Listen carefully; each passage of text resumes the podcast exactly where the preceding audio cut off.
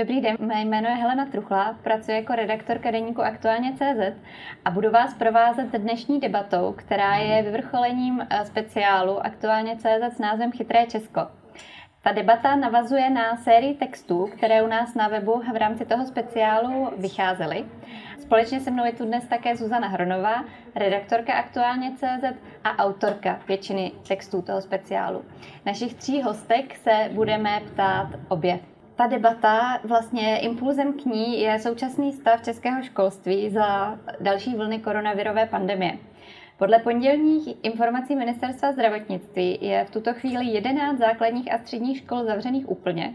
Dalších skoro 2303 se nachází v karanténě ty karantény vlastně v tuto chvíli vytváří chaos, protože e, některé třídy jsou celé doma, učí se distančně, v některých školách je to třeba jenom půlka třídy, e, zbytek chodí normálně do školy, v některých se to týká dokonce i jenom jednotlivých žáků, e, kteří vyučování prostě nemají a formálně jsou jakoby nemocní. Ze škol i z rodin se ozývá dvojí kritika. Buď že ty karantény se všemi svými problémy jsou pořád ještě lepší, než školy plošně zavřít. Jenže má to i druhou, druhý aspekt. Když se podíváme na týdenní incidenci, tedy počet nově nakažených v populaci v přepočtu na 100 000 obyvatel, tak eh, u dětí ve věku do 15 let je víc než dvojnásobná než v celé populaci. Dosahuje třeba hodno 2500-2600. Eh, vyplývá to z dat Ústavu zdravotnických informací a statistik.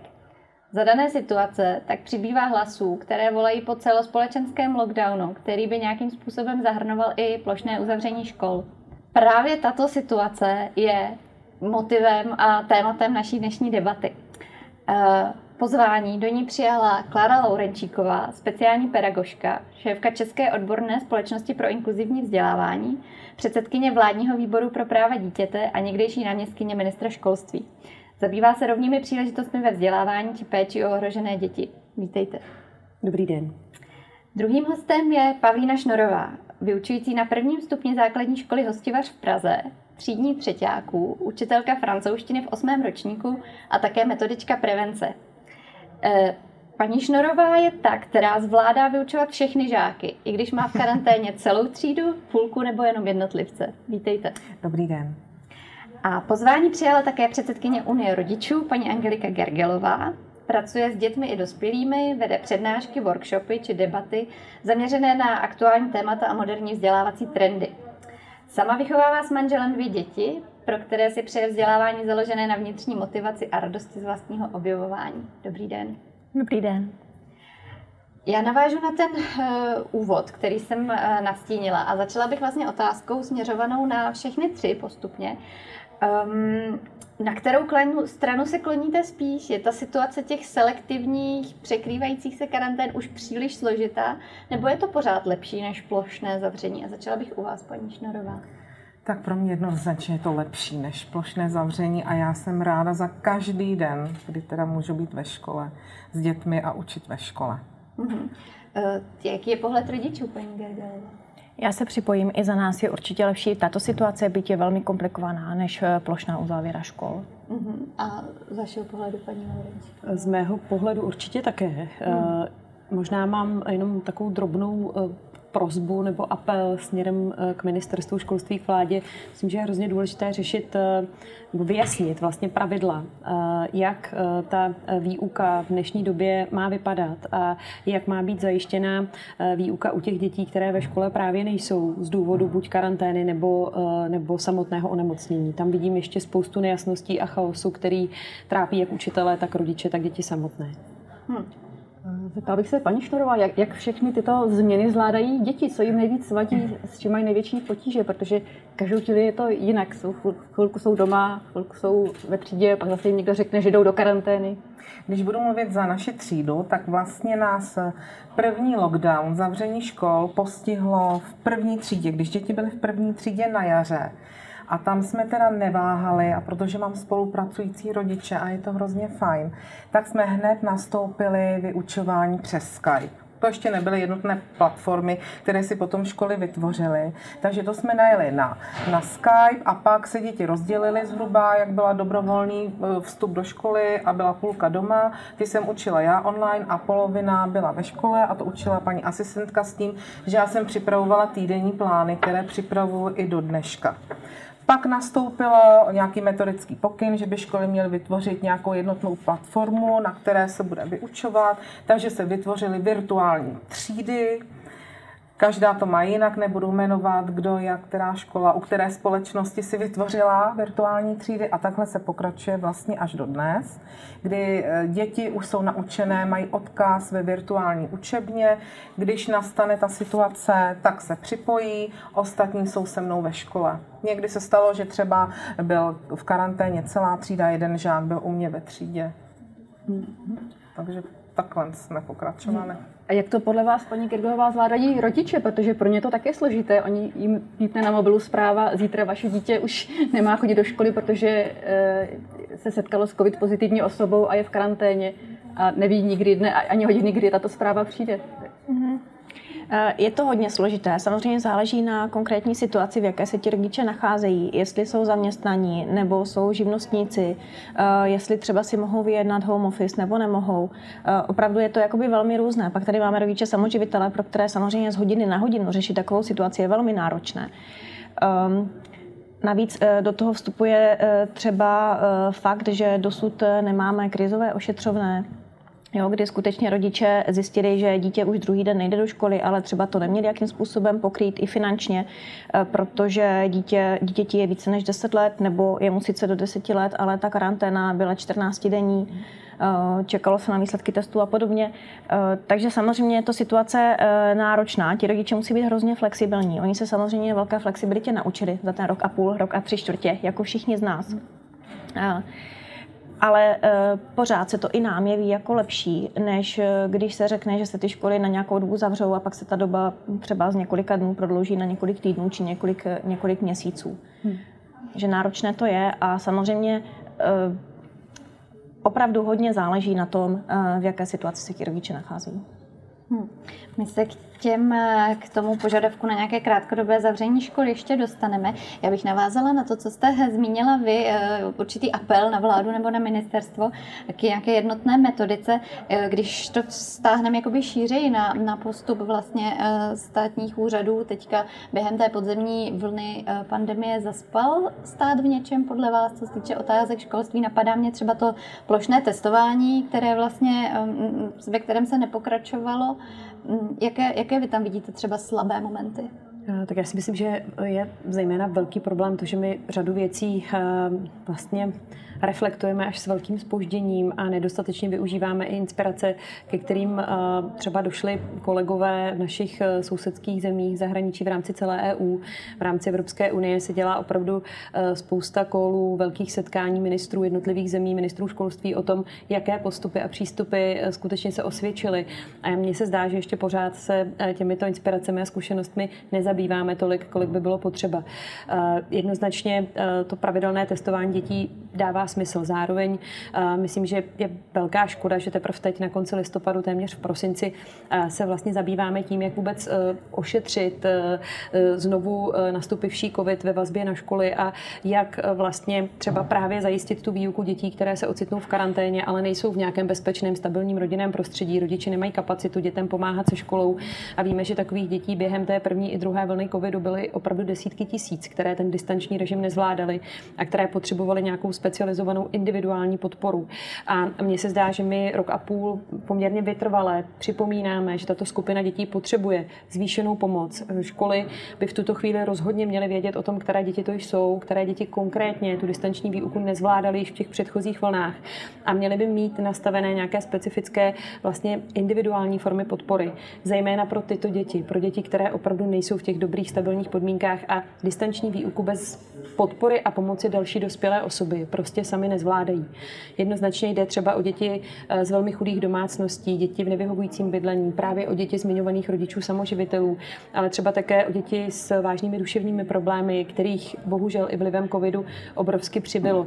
A to nejenom u dětí z nějakých zatížených rodin, ale i u dětí z takzvaně běžných, stabilních domácností a rodin. A když se podíváme třeba na to testování, co nám říkají třeba data z, z jiných zemí?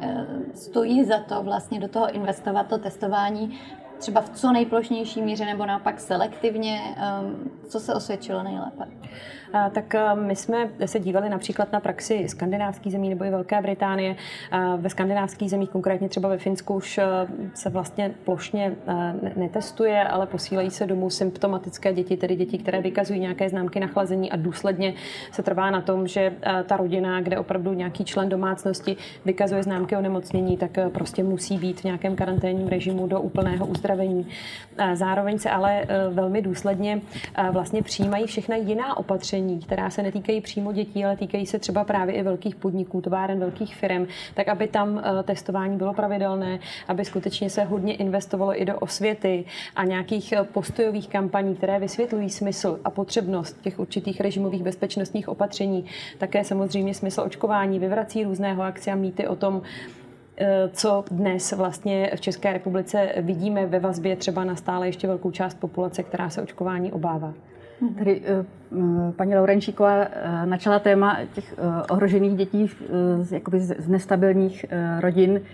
Paní Šerová, paní Gergelová, jak, jak velký problém to je a zlepšilo se něco od dob lockdownu teďka v těch karanténách? Jak velký problém je pro děti z těchto rodin zvládat karanténu a učení doma? Tak děti, které třeba neměly přístup, aby byly online, tak to fungovalo tak, že se setkávali buď s učitelem individuálně, že ta možnost byla, předávali si materiály, že jim byly připravovány takhle, jestli jste to myslela takhle. Mm. Ale samozřejmě školy už dneska mají možnost jim zapůjčit zařízení, takže jim i bylo zapůjčováno školou takovéhle zařízení, ale pak samozřejmě je to práce hlavně třídních učitelů nebo vyučujících zachytit a opravdu vědět o dětech, které jsou připojené, které nejsou, aktivizovat je a co se ukázalo asi úplně nejvíc, tak vlastně nejpodstatnější je pak u těchto žáků pracovat s motivací. Protože jak se to pořád prodlužovalo a pořád zůstávali doma, tak motivace upadala. To jsme viděli i na celé společnosti ke konci školního roku minulého. Jsem to viděla já i na svých žácích, takže pořád vymýšlet něco eh, jako nového, přicházet s něčím inovativním do vyučování i online, aby je to zase přitáhlo. Případně neklást požadavky, příliš velké, aby to nemohli zvládnout, ale aby se mohl zapojit každý, aby uspěl každý. Takže vymýšlet různé, ne úplně soutěže, ale spíš takové dovednosti, kde se zapojí každý. I online. Paní Gergová, zabývá se i uh, Unie rodičů tím problémem uh, dětí ve slabých rodinách? Eh, zabývá. My ten problém samozřejmě považujeme za eh, hodně vážný, právě protože se ukazuje, že eh, celé to období covidové prohloubilo rozdíly v přístupu ke vzdělávání mezi dětmi. Opravdu už tak ty rozdíly v rámci České republiky jsou poměrně velké. A tady to období k tomu přispívá, že ty děti nedostávaly takovou podporu, jakou by potřebovali.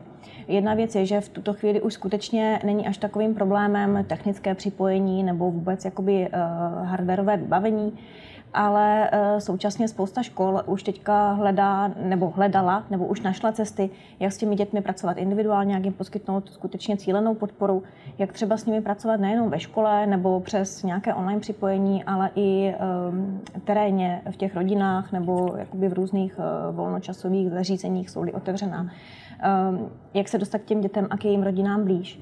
No, že skutečně, uh, pokud ty děti nemají rodinné zázemí, které by je podpořilo, tak je potřeba hledat jako hodně alternativní cesty a minimálně u těchto dětí se co nejvíc snažit zachovat ten osobní kontakt. Paní Laurenčíková, tomu chtěla něco doplnit? Eh, možná jenom ještě doplním, že já jednoznačně kvituji, a to je velký posun, že se nám postupně podařilo vybojovat to, aby tedy děti mohly docházet do školy i při uh, úplně zavřených školách v těch minulých vlnách uh, individuálně za učitelem, asistentem nebo školním psychologem, speciálním pedagogem. To je určitě hrozně dobré a spoustě dětem toto opravdu pomohlo. Uh, bohužel uh, ty děti, které neměly vůbec žádný kontakt se školou a opravdu se bavíme podle i údajů České školní inspekce o desítkách tisíců dětí, tak jsou pravděpodobně pravděpodobně ty děti, na které i tato možnost byla příliš vysoká a byla pro ně nedosažitelná. Jsou to děti, které se opravdu nachází v tak vážně nefunkčním prostředí, že potřebují, aby ta individuální podpora přišla za nimi, do jejich vlastního sociálního prostředí. Tam jsme opravdu opakovaně apelovali opět na vládu, eh, aby eh, umožnila individuální docházku a individuální podporu v domácím prostředí takovýchto nejvíce ohrožených dětí, například prostřednictvím asistentů pedagoga.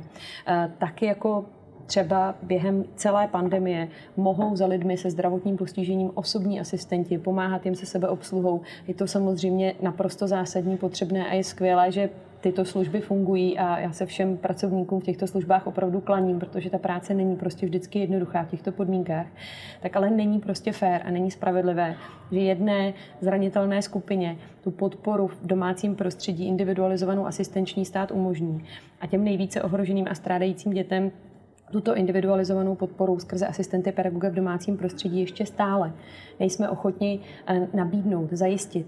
A já si myslím, že třeba eh, toto je jedno z konkrétních témat, kterým se vláda má věnovat a eh, na které má smysl stále upozorňovat. Protože opravdu ani ta samotná technika, která souhlasím, je teď dětem více dostupná a přístupná, prostě u velkého množství dětí nestačí a je tam potřeba ten živý podpůrný mechanismus, když eh, jim nemůže být rodič z nejrůznějších důvodů, tak alespoň třeba skrze právě asistenta pedagoga nebo jiného pracovníka školy, který by za takovým dítětem došel domů. Jsou na to z vašeho pohledu personální kapacity? A tak je potřeba připomenout, že toto téma má i e, samozřejmě nějaký legislativní rámec. Děti s přiznanými nárokovými podpůrnými opatřeními, to znamená děti, které potřebují nějakou individualizovanou podporu, na ní mají nárok i během lockdownu, i během e, uzavření škol. E, tento zákonný nárok jim nezmizel. My jsme jim ho jenom přestali zajišťovat a naplňovat. Já se domnívám, že toto je dokonce protiprávní. Personální kapacity asistentů pedagoga samozřejmě jsou eh, a jsou teď využívány i eh, mimo ten běžný rámec podpůrných opatření, tam, kde třeba chybí učitelé z důvodu onemocnění, asistenti samozřejmě suplují. Nemyslím si, že vždycky všude je těch kapacit eh, stoprocentně dostatek, ale rozhodně pokud dítě má přiznanou podporu skrze asistenta pedagoga v tom běžném režimu vyučování, tak na ní nestrácí nárok a takový asistent může za takovým dítětem dojít i do domácího prostředí myslíme si, že je potřeba toto školám eh, jasně říct a eh, vlastně i vysvětlit, že eh, tento právní nárok dětem nezaniká s uzavřením školy. Je realistické očekávat, že dětí s těmito dodatečnými potřebami, třeba až skončí pandemie, bude víc, než jich bylo předtím? Jednoznačně. My už teď vidíme, že právě ta dlouhodobá plošná uzavírka škol v České republice, která opravdu v rámci Evropy neměla obdoby, vlastně vygenerovala poměrně velké množství eh, vážných psychických problémů na straně dětí a adolescentů.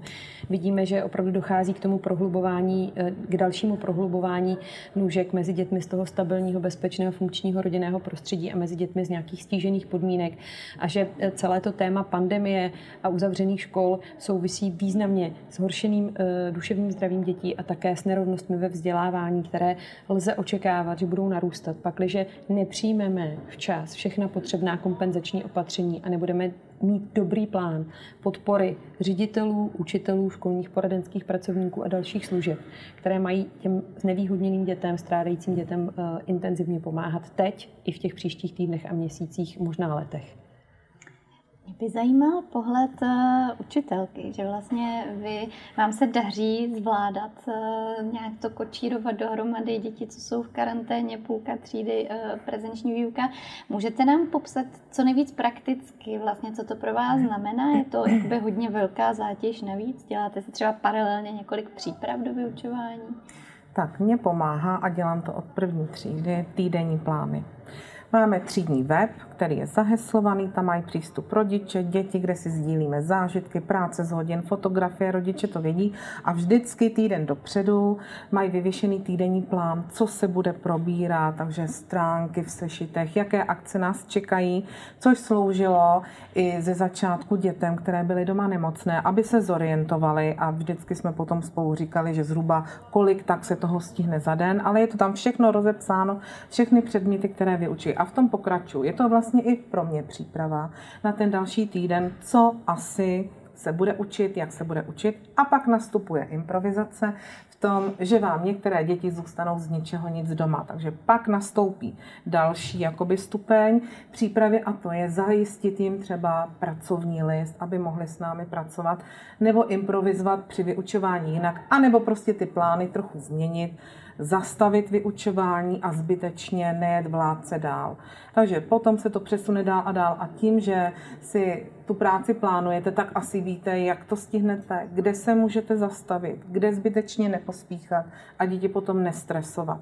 Takže ty, co jsou doma a panikařili by, což dřív dělali a oni se to teď naučili, že když něco nemají, tak to prostě nemají zrovna při sobě, tak se to udělá jinak a e, ty znalosti ověřuju třeba jinak, vyvolávám je, oni normálně do třídy komunikují, třída zase slyší, co se děje ve třídě, takže třída. Samozřejmě je to z větší části frontální výuka, ale jsou i zapojování, vědí, co se tam děje.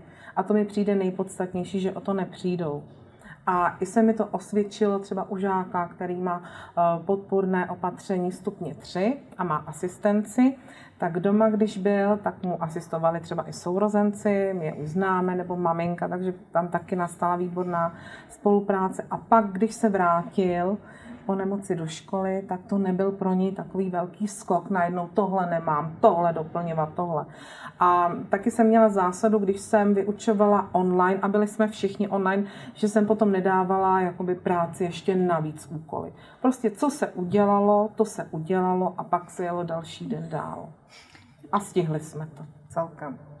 Eh, zvláště v případě dětí, kte- kteří se ocitnou v té karanténě sami, protože měli kontakt eh, s covid pozitivní osobou třeba na kroužku nebo v rodině, tak eh, mnoho učitelů si jim nevěnuje takhle jako vy.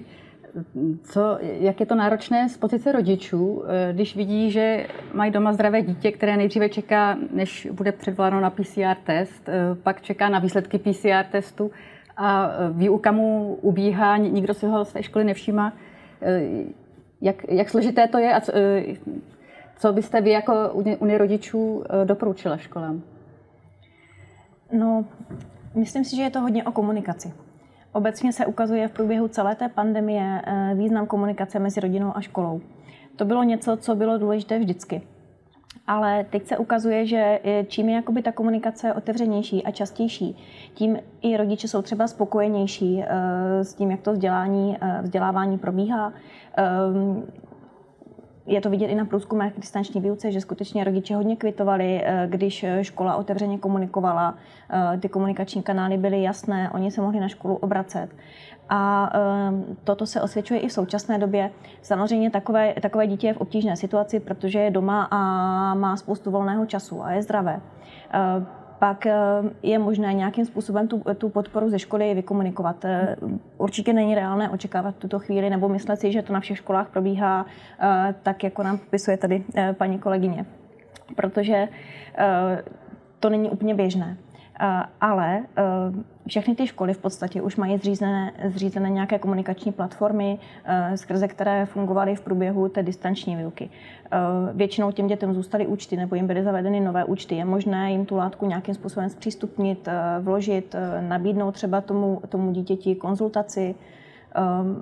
Doporučuji rodičům, aby se na školu obrátili, pokud mají obavu, že by tomu dítěti něco uteklo a že vlastně by chtělo držet, nebo uh, oni by chtěli, i to dítě by chtělo držet nějakým způsobem krok s tou třídou, což je samozřejmě legitimní, tak se obrátit na třídního učitele nebo u starších dětí i na učitele konkrétního předmětu a uh, nastavit si nějakým způsobem tu spolupráci. Paní Laurančíková, není vlastně pro dítě nejhorší, když té karanténě se ocitne takto samo, než když jsou doma všichni takzvaně na jedné lodi? Co o tom myslíte? Já si myslím, že to je vždycky právě eh, rodina od rodiny, dítě od dítěte. Asi tam, kde ta rodina eh, je nějak v pohodě, ty vztahy jsou tam vřelý, dobrý, rodiče jsou nějak ekonomicky základně zajištění, tak ta společná karanténa, kde opravdu nikdo není nějak vážně nemocen, nemá nějaký vážný průběh, tak může být i smysluplně stráveným společným časem. Zároveň zase tam, kde rodiče jsou přetížení, kde opravdu musí z domova pracovat, je tam třeba více do těch dětí nebo dokonce jsou třeba rodiče i pečující o někoho vážně nemocného, zdravotně handicapovaného v té domácnosti, anebo řeší třeba nějaké vážné ekonomické problémy, tak naopak ten kumulovaný stres se samozřejmě odráží negativně i na dětech. My jsme viděli vlastně v těch minulých vlnách pandemie, že velmi významně vzrostlo násilí v rodinách, že téměř o 40% vlastně častěji děti i dospělí hledali odborné služby, různou krizovou pomoc právě z důvodu násilí a toho, jak vlastně ten velký stres negativně dopadal na, na to vztahové domácí pole. Takže souhlasím s vámi, že tam, kde ta rodina je v pohodě neřeší žádné velké krize a problémy, tak ta společná karanténa nemusí být nějak dramatická, ale tam, kde opravdu už ta rodina třeba byla v nějaké zátěži před tím uh, složitým časem pandemie, tak se s velkou pravděpodobností ty zátěže ještě prohloubily a ten vlastně společný rodičovský stres vždycky uh, dopadá i na děti. Pokud je dítě samozřejmě mm, osamoceno a rodiče nemají šanci mu věnovat nějakou dobrou pozornost, zajistit mu aspoň nějaký náhradní kontakt, Eh, online nebo telefonem, eh, třeba přes nějaké jiné eh, členy, třeba širší rodiny, tak vidíme, že takové děti daleko častěji vlastně zůstávají na technologiích, že vzrostlo vlastně vzrostlo závislostní chování a závislosti na technologiích. Hovoří o tom data kliniky adiktologie i data vlastně z ordinací dětských psychiatrů.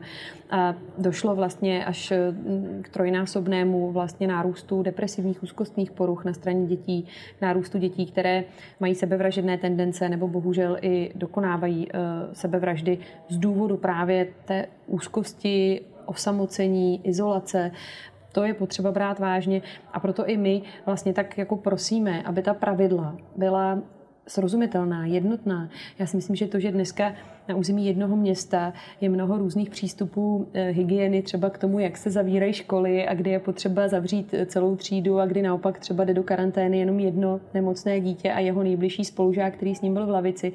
Takže vlastně tahle roztříštěnost a nesrozumitelnost těch pravidel a postupů jenom zvyšuje naštvanost a nedůvěru eh, veřejnosti, vlastně v ty státní instituce. A je to škoda, protože si opravdu myslím, že řadu těch pravidel jsme měli možnost nastavit, připravit jednotně, srozumitelně, trochu v předstihu. Stejně tak jako třeba pravidla pro to, jak se staráme o ty děti, které nemohou být přítomné ve výuce, kdy už škola třeba zajišťuje hybridní výuku, eh, případně jak nabízí individuální podporu jednotlivcům, kteří jsou doma třeba v nějakých protahovaných eh, karanténách.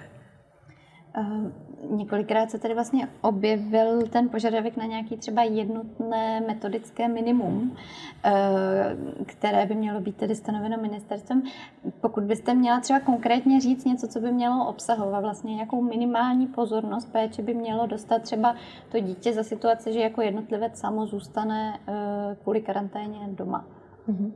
Tak uh, určitě si myslím, že je důležité ocenit že ministerstvo školství řadu velmi dobrých metodik a metodických doporučení vytvořilo. Jsme třeba velmi vděční za metodické doporučení právě k podpoře dětského duševního zdraví, které vzniklo právě během té eh, poslední vlny eh, karantény. Zároveň si myslím, že prostě pro některé situace ještě pořád ta jednotná pevná pravidla chybí. My připomínáme ty děti, které nejsou v tom bezpečném, stabilním prostředí a které opravdu jsou závislé na tom, že ta individualizovaná podpora a pomoc půjde za nimi do jejich prostředí. Eh, myslím, že je důležité závazně říct, jak je vlastně poskytována eh, celá ta sada podpůrných opatření dětem, které je v tom normálním režimu mají přiznaná a nyní se nachází v domácím prostředí a potřebují je v nějakém alternativním náhradním režimu mít zajištěné dál. Závazně. Toto myslím, že vlastně doteď úplně přesně určeno není. Myslím si, že je důležité říci, eh, při jakém procentu nemocných dětí nebo dětí v karanténě eh, škola musí zajistit hybridní výuku, případně eh, v jakých frekvencích má třeba být konkrétnímu dítěti nabídnuta individuální konzultace a kým, pokud je třeba jeden, dva, tři žáci z celé třídy, pokud jsou doma. Myslím, že vlastně tady je velký, v tuhle chvíli velký chaos v tom, právě při jakém procentu žáků už škola zajišťuje hybridní výuku, eh, případně jak má vypadat ta, ta individuální komunikace s jednotlivými dětmi, které jsou třeba doma v počtu jednotek. Eh, školy k tomu přistupují různě. Ale my víme, že nějaké univerzální základní potřeby mají všechny děti stejné. Všechny potřebují dobrý kontakt. Pokud se nachází v nějakém nestabilním prostředí, tak potřebují pomoc. A všechny děti potřebují nevypadnout eh, z těch komunikačních vlastně rámců vztahů a neměly by se ocitat dlouhodobě prostě osamocené v izolaci bez třeba podpory vnějšího světa. Tady si myslím, že je důležité eh, vlastně zpřehlednit opravdu ty, ty závazné postupy, podmínky a nastavit nějaká jednotná pravidla. Mluvili jsme tady o tom, jak jsou složité karantény pro eh, děti, pro rodiče, ale chtěla jsem se zastavit i u učitelů a ředitelů, protože eh, zní ze škol, že eh, učitelé i ředitelé začínají být vyčerpaní skoro jako kdyby byl červen, protože neustále musí mm, šíbovat s rozvrhem. Učitel neustále přidělává seznamy, koho má doma, koho má ve třídě, koho má učit distančně, koho má učit ve škole. Jak, eh, jak složité to je, paní Šnorová, a jak rychle síly docházejí ve školách? Síly docházejí, zvlášť když není vidět konce. Hmm. Když je jasně vidět, když bude řečeno třeba dva týdny a opravdu to budou dva týdny, tak myslím, že s tím nebude problém, aspoň když budu mluvit za sebe. Ale když se řeklo dva týdny a pak se to strašně protahlo v minulých eh, dobách, v minulých časech, tak to myslím bylo to nejhorší, co se, může, co se mohlo stát. Plus, co já vidím jako úplně, co mě bralo nejvíc sil, byla rotační hmm, výuka. Mm. Když jsem eh, se svými rodiči v uvozovkách na třídních schůzkách o tomhle mluvila, co bylo pro ně nejtěžší, když jsme se v září ještě sešli, tak eh, mi říkali, a když jsem mluvila i s dětmi ve třídě, tak jim přišla ta rotační výuka. Protože zvlášť ty menší děti si navyknou na nějaký režim, takže jsou ve škole a pak najednou byly zase týden doma pak ve škole a pak zase doma. Takže to. Potom pro učitele to znamená hodně hodin trávit u počítače, u elektronických zařízení, na což už teda trošku jsem já alergická, vysedávat, takže si musí hledat nějaké svoje psychohygienické hmm. formy, jak prostě si pomůže, aby nevyhořel, aby ho to úplně přestalo bavit a aby hmm. se mu ta práce nezhnusila, když to takhle musím říct hmm. expresivně. Takže každý hledá nějakou cestu a já bych strašně chtěla apelovat na to, aby se i v tomhle pamatovalo na učitele a třeba se podpořila supervize. Mm-hmm. I finančně z ministerstva nebo jinak a byla poskytována pravidelně učitelům mm. supervize. Mm. Takže eh, ještě jenom, abych navázala, takže třeba hypoteticky prodloužit vánoční prázdniny, by nemusel být zase tak špatný nápad za předpokladu, že by to skutečně bylo dodrženo, když se řekne, eh, prázdniny budou třeba, začnou o týden dřív, nebo něco na ten způsob, nebo zavřeme školy na 14 dnů, ať se srazí ta čísla a skutečně, ale pak jako dostat svému slovu a znovu je otevřít, tak by to pro vás bylo jedno z možných řešení pro mě, jo, třeba tři králové, že jo, někde jsou prázdniny v okolních státech, třeba až do tří králů, takže jenom takhle minimálně zkusit prodloužit, ale minimálně, jenom minimálně a pak normálně nastoupit do školy a testovat jste k tomu chtěla něco dodat? Jestli? Já jsem chtěla podpořit to, co říkala paní kolegyně, že eh, zase to je něco, co taky dlouhodobě jako navrhujeme, že školy potřebují mnohem víc psychosociální podpory nejenom pro děti samotné, ale i pro učitele, supervize, nějaké třeba specifické vzdělávání k tématům zvyšování psychické odolnosti, práce s krizí a další věci. Zároveň i třeba dlouhodobě navrhujeme, aby tak jako poptáváme dobrovolníky do sociálních služeb zdravotnických zařízeních, tak aby třeba i studenti vysokých škol pedagogických oborů Eh, vlastně začali trošičku posilovat kapacity učitelů v těch opravdu nejvíc krizových dnech a týdnech, aby na to učitelé nebyli tolik, eh, tolik sami a měli možnost vlastně se opřít ještě třeba o další eh, kapacitu dalších lidí. Mě ještě napadlo, my jsme trošku zmínili vlastně hygienické stanice, rozdílnost v jejich přístupu v různých místech, i třeba v rámci jednoho města. O těch hygienických stanicích se mluví hodně vlastně i v souvislosti v tom, jak jsou vlastně zahlcené návalem práce, jak se nestíhá trasovat, nestíhají se Eh, nestíhají se obolávat eh, kontaktní osoby pozitivně testovaných. Eh, já bych ještě na vás, paní Šnorová, jako vy máte zkušenost, kde se vlastně děti nakazují? Je to, to, je to škola? Samozřejmě nebude to asi reprezentativní úplně obrázek, ale z vaší zkušenosti. Z mojí zkušenosti to bylo tak, že se nakazili mimo školu, třeba na kroužku, nebo rodiči, třeba rodiče, byly pozitivní a pak eh, postupně byly i děti. To je moje zkušenost. Ze třídy, když jsme šli do první karantény minulý školní rok, tak vlastně, když se potom děti testovaly, tak to bylo minimum dětí. Minimum dětí. Mhm. Eh, tady jsme zmínili, eh, že je možnost protáhnout vánoční prázdniny, aby ty čísla šla, ta, ta čísla šla dolů. Eh, nebylo by to vlastně eh, dobré řešení i pro rodiče, kteří si často dobírají starou dovolenou, že, že by to nešlo do jejich plánů? No, eh, rodiče si dobírají starou dovolenou, pokud ji mají, ale pokud hmm. už ji třeba vyčerpali na karanténu, kdy museli s dětmi zůstat doma, hmm. tak jsou v jiné situaci. Hmm. Ale zcela vážně pro rodiče je důležitá nějaká předvídatelnost, aby byli schopni plánovat. A souhlasím s tím, co říkala paní Šnorová. Pokud skutečně by bylo jasné, že se prodlouží ty prázdniny třeba do tří králů, podobně jako to mají, já nevím, například na Slovensku, tak je to asi představitelné. Ale eh, tady už je jakoby velká nedůvěra eh, těm prodlouženým, prodlužovaným prázdninám nebo k termínům, eh, které zaznívají od představitelů státu. Eh, protože máme opakovanou zkušenost, že nejsou dodrženy. Eh, a v tuto chvíli, i když jakoby zazní, že se pouze prodlouží vánoční prázdniny o týden a že skutečně se potom děti do škol vrátí, tak my tu záruku bohužel na základě té předchozí zkušenosti úplně nemáme. Jo? Protože jsme zažili i situaci, kdy se měly vracet do škol děti z třetích, čtvrtých, pátých tříd za několik dnů a e, v řádu několika dnů e, se to stanovisko změnilo. A nejenom, že ty, ty, tyto děti zůstaly dál doma, ale zůstali doma i prváci a druháci, kteří do té doby do školy chodili. To znamená, že ti rodiče jsou v tuto chvíli nastavení tak, že ve chvíli, kdy se školy zavřou, tak vlastně nevidíme konce.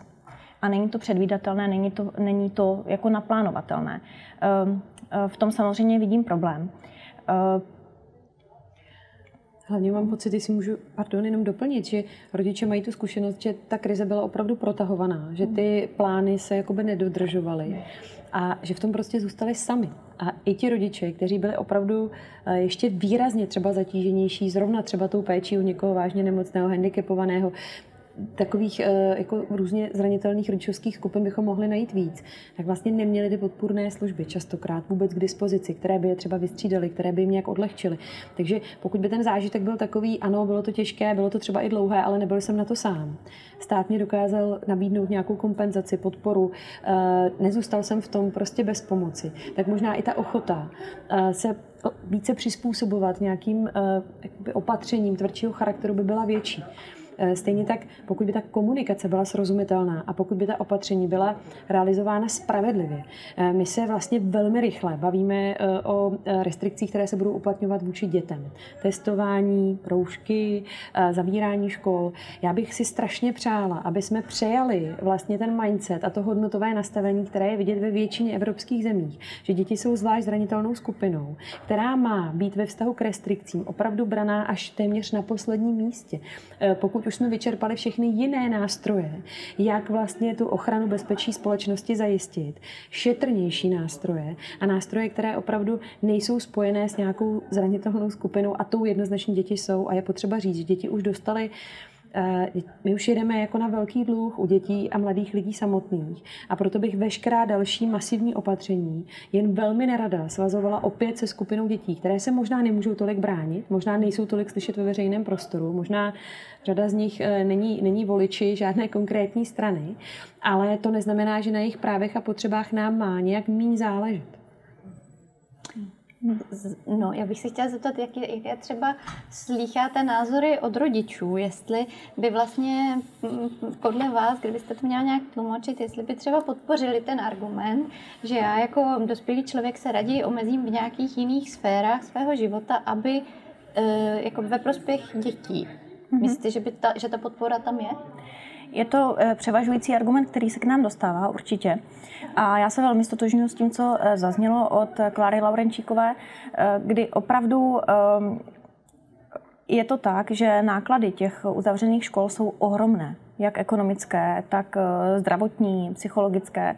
Ty dopady jsou velké. A je to zároveň velmi jednoduché řešení. Jo, je velmi jednoduché to plošně nějakým způsobem nastavit. A skutečně se potom u nás sahá e, jako velmi záhy, v podstatě jako e, po prvním opatření. Teďka celou dobu slyšíme, že školy už se plošně zavírat určitě nebudou. Ve chvíli, kdyby přišlo rozhodnutí, že se zavřou byť jenom na týden e, po vánočních prázdninách, tak to zase zasevá nové semínko nedůvěry, kdy vlastně nebyl dodržen ten slib, že školy už se plošně nezavřou, přestože tato situace je komplikovaná. Jo. Takže skutečně ehm, by to muselo jít ruku v ruce s nějakými opatřeními napříč společností, eh, s větším omezením opravdu v té dospělé populaci patrně a s výbornou komunikací a zdůvodněním. Já bych jenom ještě doplnila, aby to nebyly tedy jenom základní školy, ale i střední školy a po případě i vysoké školy. Mm. Protože na střední školy, myslím, nevím, jestli se mýlim, nemýlim, ale ty zůstaly zavřené úplně nejdéle, středoškoláci mm. zůstali doma. Naprostý mm. souhlas. A přitom vidíme, že opravdu ta velmi jako alarmující eh, data o zhoršeném duševním zdraví dětí se zejména týkaly těch dětí eh, v 14 eh, a více. Takže souhlasím s tím, že na tento segment střední školy je důležité myslet úplně se stejnou opatrností. Protože teenagerové potřebují mnohem více těch vrstevnických kontaktů, zatímco menší dítě vyrůstá spíš té rodině a potřebuje ty rodinné vazby. Je to, je to tak? Určitě, já myslím, že tam je i prostě velká touha po nějaké další seberealizaci mimo, mimo rodinu. Eh, touha vlastně rozvíjet nějaké své talenty. Spousta dětí nemohla eh, sportovat, nemohly prostě rozvíjet eh, umělecké vzdělávání, chodit za kulturou, což je něco, co je nějak vyživuje, baví, těší, stabilizuje. A, a souhlasím s tím, že ten segment byl opravdu zavřen neuměrně dlouhou dobu a my vidíme, že opravdu ty duševní problémy narostly u středoškoláků, ale i u těch, děkuji za to, eh, zmiňovaných vysokoškoláků. I to je potřeba opravdu mít na, na zvláštní zřeteli a těmto studentům nabídnout dobrou podporu teď, protože opravdu řada z nich utrpěla různé poměrně vážné duševní uh, problémy, újmy a zároveň opravdu s tou velkou opatrností myslet na to, že bychom neměli ty segmenty zavírat. Přemýšlím uh, vlastně, jaká, jak, jak, jak to zkusit nějak jako zase zlepšit eh, ten, mhm. ten, ten špatný psychický stav mladých mhm. lidí.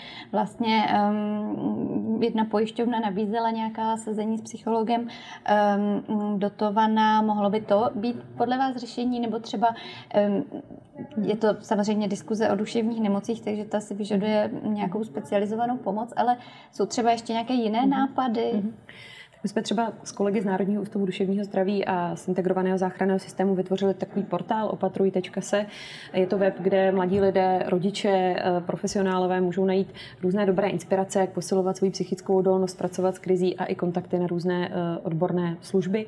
A zároveň teď vznikl nový webový portál Safe Zone, která je eh, vlastně určená dětem a mladým lidem a opět je to nějaké prostředí, kde děti a mladí lidé mohou hledat různé zajímavé informace, ale také odbornou pomoc, pakliže ji potřebují potřebují. Dlouhodobě upozorňujeme na to, že e, je skvělé a důležité, když na školách působí školní poradenští pracovníci, psychologové, speciální pedagogové, ale že je důležité i těmto lidem nabídnout dobrou nějakou metodickou supervizní podporu a další vzdělávání v takových tématech, jako je právě podpora duševního zdraví dětí a mladých lidí, práce s krizí, práce s traumatem, protože řada dětí opravdu prošla traumatickými zážitky nejenom během lockdownu, ale velká část díky lockdownu. A, a je určitě velmi důležité propojovat spolupráci toho školského, sociálního a zdravotního segmentu, aby opravdu ve městech začaly ve větší spolupráci eh, vlastně fungovat eh, sociální, zdravotní, školské služby a aby v podpoře ohrožených dětí nezůstávaly školy sami, což let kde na některých místech České republiky stále ještě je.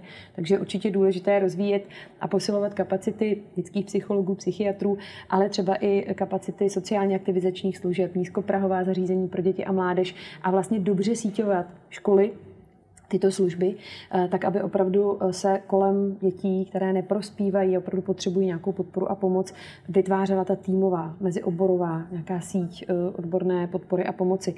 A potom to, co určitě velmi pomáhá, tak je to, co říkala paní kolegyně. Eh, nepřetěžovat děti, vytvářet ve školách nějaké dobré vztahové prostředí, zajímat se o to, jak se děti měly a mají, v jakém se nachází prostředí, eh, pracovat s jejich motivací, dávat jim zážitek toho, že učení je zábavný, fajn, že ho můžou sami nějak ovlivňovat a taky podporovat eh, jakýkoliv aktivity, které dětem přinášejí radost na úrovni volného času, víkendových výprav a podobně. Zase je potřeba připomínat, že velká část dětí se do těch volnočasových aktivit nemá šanci zapojit, pokud jim systém víc nepomůže pomůže. A jsou to zase zejména ty děti z nějakého socioekonomicky zatíženého prostředí, které třeba nemají šanci při prodloužených prázdninách jet s rodiči na hory nebo někam jinam a i na to je dobré myslet. Mimochodem, e, teďka v době těch množících se karantén se už opět e, ruší všechny možné mimoškolní aktivity, koncerty, kroužky nebo akce těch kroužků to asi taky nepřispívá k duševní pohodě dětí, nebo jaký máte zkušenosti ze škol nebo od rodičů? U nás zatím kroužky jedou, třeba konkrétně ve školách našich dětí zatím jedou kroužky, jede školní klub, v podstatě veškeré aktivity, které byly naplánované, i třeba výjezdové proběhly. A vidím, že nejenom moje děti, ale samozřejmě všechny ty ostatní děti to kvitují s velkou vděčností. Že jsou hrozně rádi, že mají možnost ten volný čas trávit nějak smysluplně. A obecně i podle zpětné vazby od rodičů kroužky v podstatě v tuto chvíli jedou, co se ruší, už jsou třeba nějaké soutěže, turnaje a podobně. Tam už to e, zasahují buď karantény, nebo přímo teda onemocnění lidí, kteří to pořádají, nebo těch účastníků, anebo v podstatě nějaká předběžná opatrnost. Zatím u nás také funguje, naše třída se chystá na leže v lednu, ale s obavami vyhlížíme, jak to bude. I ta metodika zatím mě, pro mě se zdá nesrozumitelná. Testování uprostřed PCR a podobně, uprostřed eh, školy v přírodě s lyžováním. Takže uvidíme, necháme se překvapit, ale chtěla bych ještě navázat na vás, jestli můžu.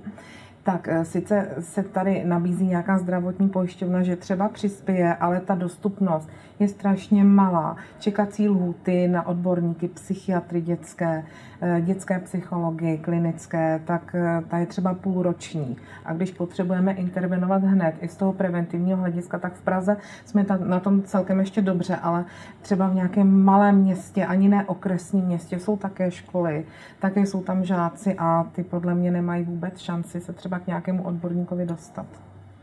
A jestli můžu jenom ještě doplnit, eh, naprosto souhlasím, eh, proto jsem vlastně zmiňovala, že ty kapacity dětských psychologů, dětských psychiatrů musíme pořád posilovat, navyšovat, není jich dostatek. Zároveň vidíme, že velmi dobře fungují eh, vlastně služby tomu říkáme služby nižšího řádu. Teď třeba pilotně ověřujeme takzvané týmy na podporu dětského duševního zdraví na Kutnohorsku, Zručsku, na Pardubicku, na Olomoucku. A jsou vlastně týmy zatím hrazené z projektových peněz, kde dohromady působí speciální pedagog, sociální pracovník, psycholog. Mají tam třeba na nějaký opravdu mini úvazek i externě dětského psychiatra, ale určitě jako určitou supervizi, jako určitou opravdu vysokou odbornou podporu pro ty zvlášť závažné případy, s kterými takový tým pracuje. Ale ukazuje se, že pokud lidé v takovémto týmu jsou dobře proškoleni, právě třeba v té práci s krizí, v trauma respektujícím přístupu a pomáhají přímo školám konzultovat přímo ve třídách podporu konkrétních dětí, tak se vlastně ukazuje, že ne všechny děti nutně potřebují eh, tu, tu podporu přímo psychiatra nebo dětského klinického psychologa, ale zejména potřebují uh, ti lidé, kteří s nimi pracují, mít možnost s někým konzultovat, s někým se poradit a najít nějaký dobrý přístup k potřebám toho konkrétního dítěte, které častokrát eh, potřebuje pomoc jak to dítě samotné, tak ale i celý ten rodinný systém. A tam zase jde o tu podporu a posílení té mezioborové spolupráce, aby třeba sociálně aktivizační služby pracovaly s rodinou a eh, pan učitel, paní učitelka s podporou třeba nějakého odborníka dokázali dítě dobře vlastně podpořit přímo na půdě školy vidíme, že tyto inovativní služby nám můžou vlastně ty nedostatečné kapacity odborníků pomoci e, trošičku sanovat a že je to nějaký směr, který má cenu vlastně následovat a podporovat rozvoj takovýchto programů a služeb. Rád děkuju. Já budu mít závěrečnou otázku na vás všechny tři. Ještě jenom bych ji tak jako uvedla tím, že vlastně se na to asi mm, všichni díváme trochu z perspektivy jak hlavního města, tak eh, vlastně tříd škol, kde ta situace už i před pandemí ve školství byla lepší než třeba v nějakých, dejme tomu, pohraničních oblastech. A, a s tímto tedy na, na paměti se budu ptát na to, abyste zkusili najít a pojmenovat každá třeba dvě, tři věci, ehm, co pozitivního vlastně nám eh, teď ten, ta zkušenost eh, ideálně s tím karanténním systémem, jak funguje teďka v posledních eh, vlastně týdnech, přinesla. Něco, co mm, vám to dalo třeba, co budete moci využít i v budoucnu, i třeba až pandemie jednou skončí. Já bych začala u vás, paní Gergelová, jestli mm-hmm. mohu. No, pokud se mám držet toho současného stavu, Eh, jaká v tomto eh, vidím pozitiva, tak tím pozitivem je v podstatě jakoby nějaká reflexe toho stavu. Uvědomění si toho, že není udržitelný, tak jak je teďka nastavený, že skutečně nám chybí nějaká jasnější pravidla, eh, že nám třeba chybělo krizové ošetřovné, stále ještě chybí, ale v tuto chvíli je nějaký návrh na stole, ehm, které by jako rodičům jednoznačně tu situaci usnadnilo, že možná do těch úvah stojí za to zahrnout i osoby samostatně výdělečně činné A e, za pozitivum považuji e, to, že se skutečně, i když je to velmi složité, snažíme ty školy udržet otevřené a e, rotujeme v nějakých karanténách, že třeba ta karanténa byla zkrácená ze 14 dnů na 7 a je možné ji ukončit negativním PCR testem, pokud je to jakoby karanténa na základě kontaktu s pozitivně testovaným člověkem. Takže spíš je to jakoby reflexe toho stavu, ale eh, vždycky je to, vždycky je to reakce až zpětná na něco, co se děje, na něco, co se nám trošičku vymyká z rukou eh, a co možná bylo eh, možné předjímat a nějakým způsobem ta opatření nastavit dopředu. Paní Šnorová, z vašeho pohledu? Já celou dobu přemýšlím, co bych tak si z toho vzala nebo sdělila, ale co mě potěšilo, tak bylo vlastně semknutí učitelského stavu jako solidarita i mezi učiteli, učitelskými skupinami, kterých jsem se zúčastňovala ve virtuálním prostředí, ale i na pracovišti, tak byla velká. Sdíleli se materiály, vypomáhali jsme si, sdíleli jsme si dobrou praxi, která fungovala, co fungovalo. Když se kouknu do své třídy, eh, nebo do těch tříd, kde jsem učila, protože jsem neučila jenom ve své třídě, tak vidím velkou samostatnost u některých žáků. Potom vidím pozitivum, že jsou pořád, já pořád vidím, že existují nějaký způsoby, kam to ještě tahnout jako dál a lépe a hledám spíš způsoby než důvody, takže to mě naplňuje optimismem. A kdyby se do toho připojila ještě podpora z hora, tak si myslím, že můžeme vytvořit jako něco, co může fungovat a dobrého. Tak já jsem s velkým jako respektem a obdivem viděla spoustu kreativity a spoustu inovací v práci učitelů, ale i dalších e, třeba služeb e, veřejného sektoru. Viděla jsem spoustu solidarity a ochoty opravdu si pomáhat i na té úplně běžné komunitní sousedské úrovni. Viděla jsem spoustu ochoty vlastně hledat řešení zdánlivě neřešitelných situací, kde třeba stát ta řešení úplně nedokázal rychle nabídnout.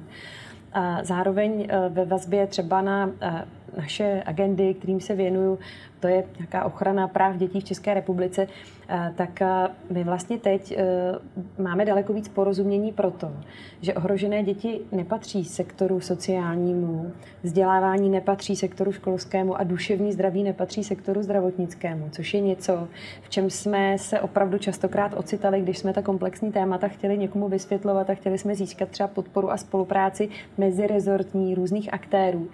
A teď vlastně opravdu musím říct, že sice tedy bolestivě, ale vzrostlo to porozumění tomu, že děti jsou nějakou komplexní bytostí a mají komplexní potřeby a nelze je rozškatulkovat a rozsekat podle toho, jaký rezort zrovna tu konkrétní oblast eh, má na starost. Takže daří se nám teď daleko víc vysvětlovat ty souvislosti, eh, ukazovat potřeby dětí v nějakém opravdu komplexu a vlastně vést ty debaty mezirezortně, mezioborově o těch tématech, která opravdu jsou průřezová a jejich řešení na té dobré mezioborové spolupráci závisí.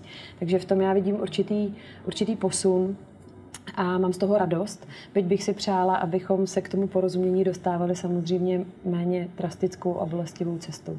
Tímto pokusem o optimismus jsme se dostali k samotnému závěru dnešní debaty.